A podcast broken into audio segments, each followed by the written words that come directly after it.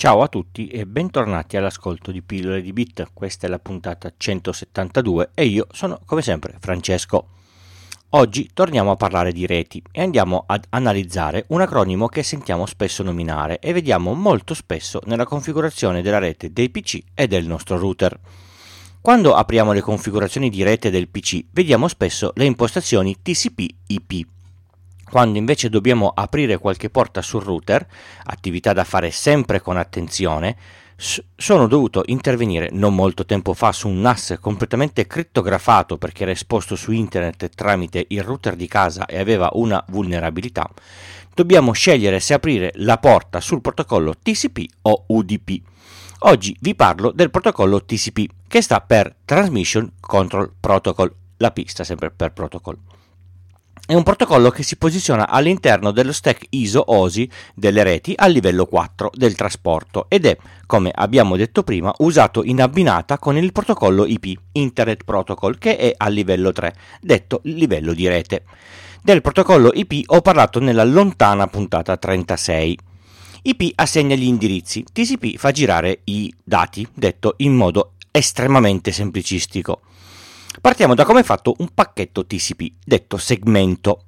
Essendo composto da bit, è diviso in gruppi di bit, come gli indirizzi IP, chiamati ottetti, ma sono sempre byte, quindi 8 bit. I primi 4 byte sono le porte del client, quindi di chi chiede la connessione e del server, di chi accetta la connessione. Sono 2 byte per porta.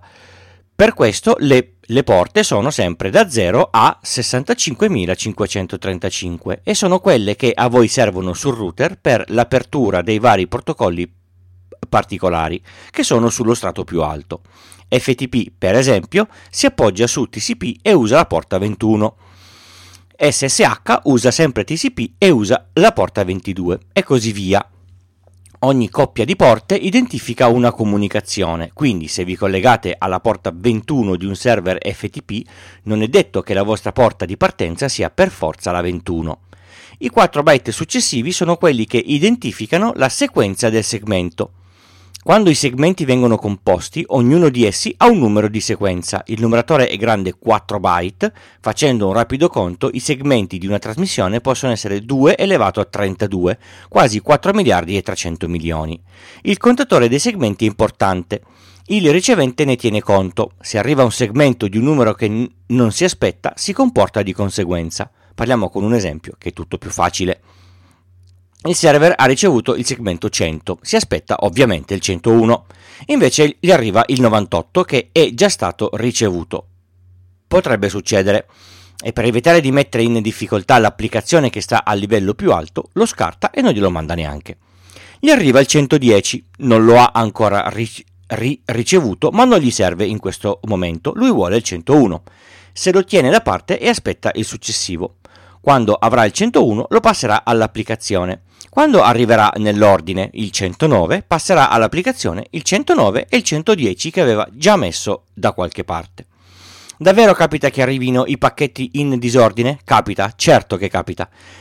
Capita che nel mondo delle reti i pacchetti di una stessa trasmissione facciano giri completamente di- diversi tra origine e destinazione, quindi i tempi di consegna siano diversi.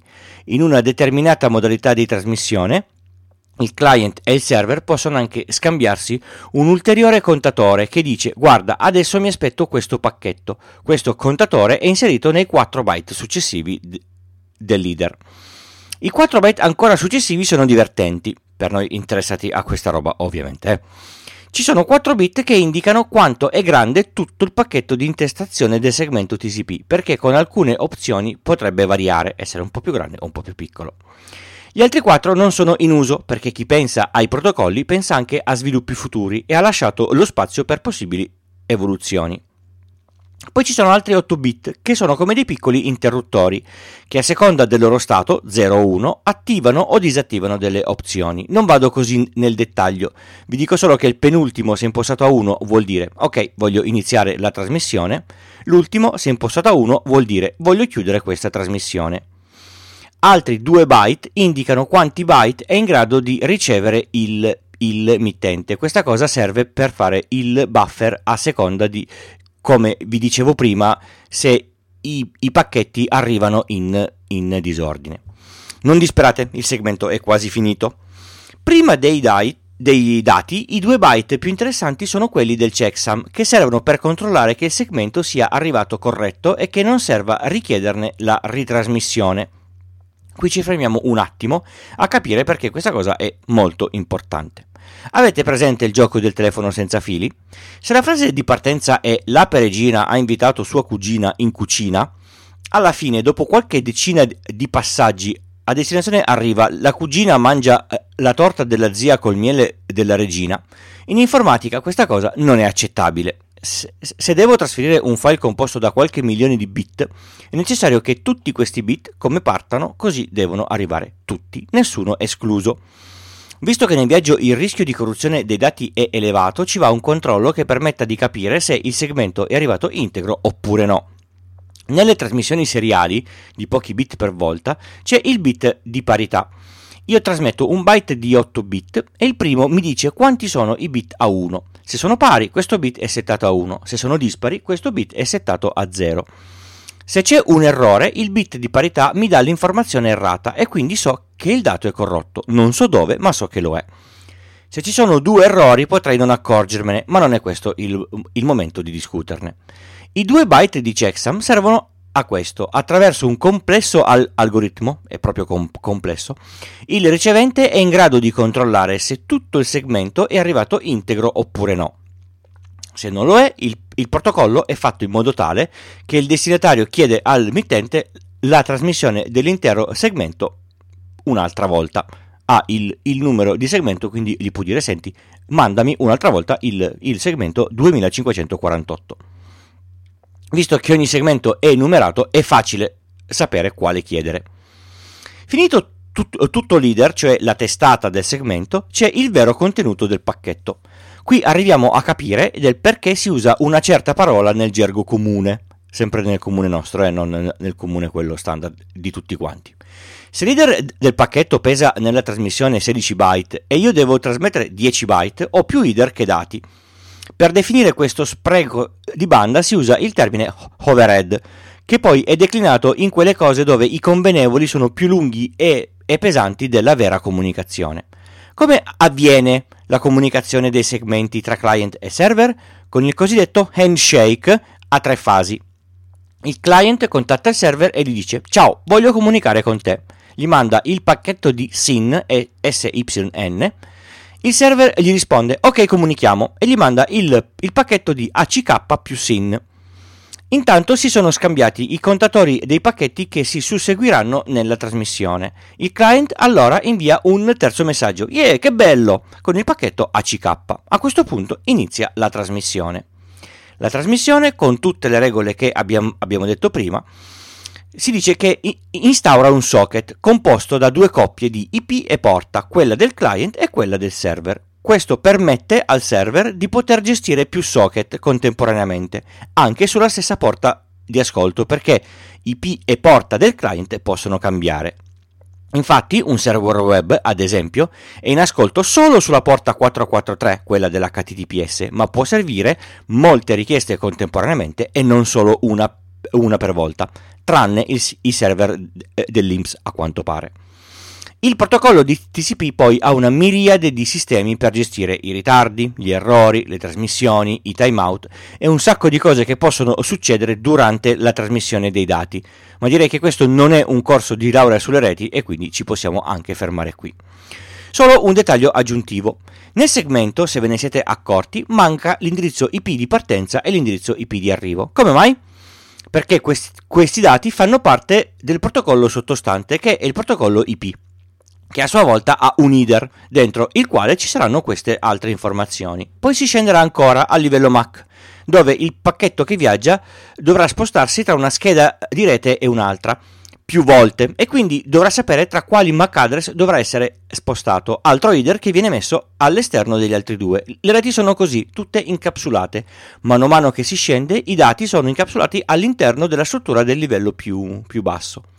Parlare di reti, almeno per me, è sempre molto interessante perché nel mondo i dati viaggiano su di esse, dal bit che passa su un filo di rame, su una fibra ottica o nell'etere, fino a formarsi di strutture dati organizzate che portano qualunque tipo di informazioni da una parte all'altra del globo, oppure dal nostro PC al nostro NAS. Prossimamente parleremo anche degli strati più bassi delle reti, perché sotto al TCP c'è l'IP, poi si scende ancora fino al livello fisico e si scoprono cose molto interessanti, un po' come quando si entra in un batiscafo e, e si esplorano le profondità dei mari. Come potete contattarmi e interagire con la community del podcast? In un sacco di modi. È tutto indicato sul solito sito pillole di bit col punto prima dell'it, stato da Third Eye. Se volete mettere anche voi il vostro sito lì, scrivete a domini-thirdeye.it, ve lo consiglio. Sul sito ci sono sempre tutti i link di cui parlo in puntata, quindi potete stare tranquilli che li recuperate tutti. Mi trovate su Twitter con gli account pillole di bit o il mio personale cesco underscore 78. Per scrivere le cose più dirette e più lunghe c'è la mail pillole di bit.gmail.com.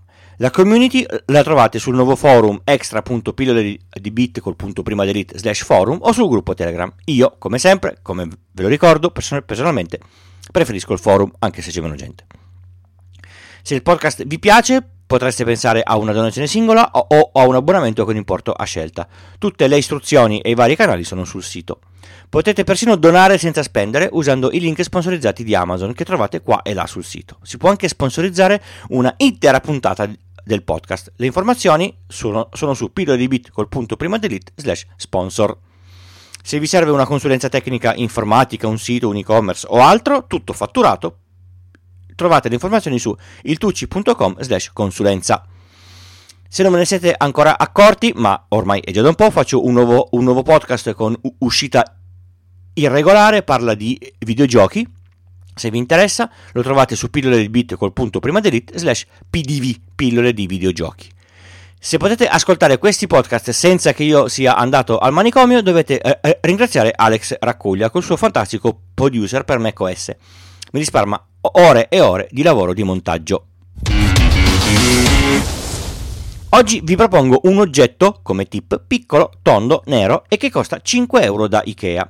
Si chiama con uno dei loro soliti nomi impronunciabili, Leaf Boy, con la lunga, ed è un piattello che ricarica il telefono cellulare con la tecnologia senza fili IQ. Per farlo funzionare serve un alimentatore USB e un cavo col connettore USB-C che non sono contenuti nella, nella, confezione. Lo mettete su un tavolo e quando ci appoggiate sopra il, il vostro telefono co- compatibile con la ricarica wireless IQ, questo inizierà a caricarsi. L'ho preso, l'ho trovato economico, funzionale, discreto, c'è anche bianco.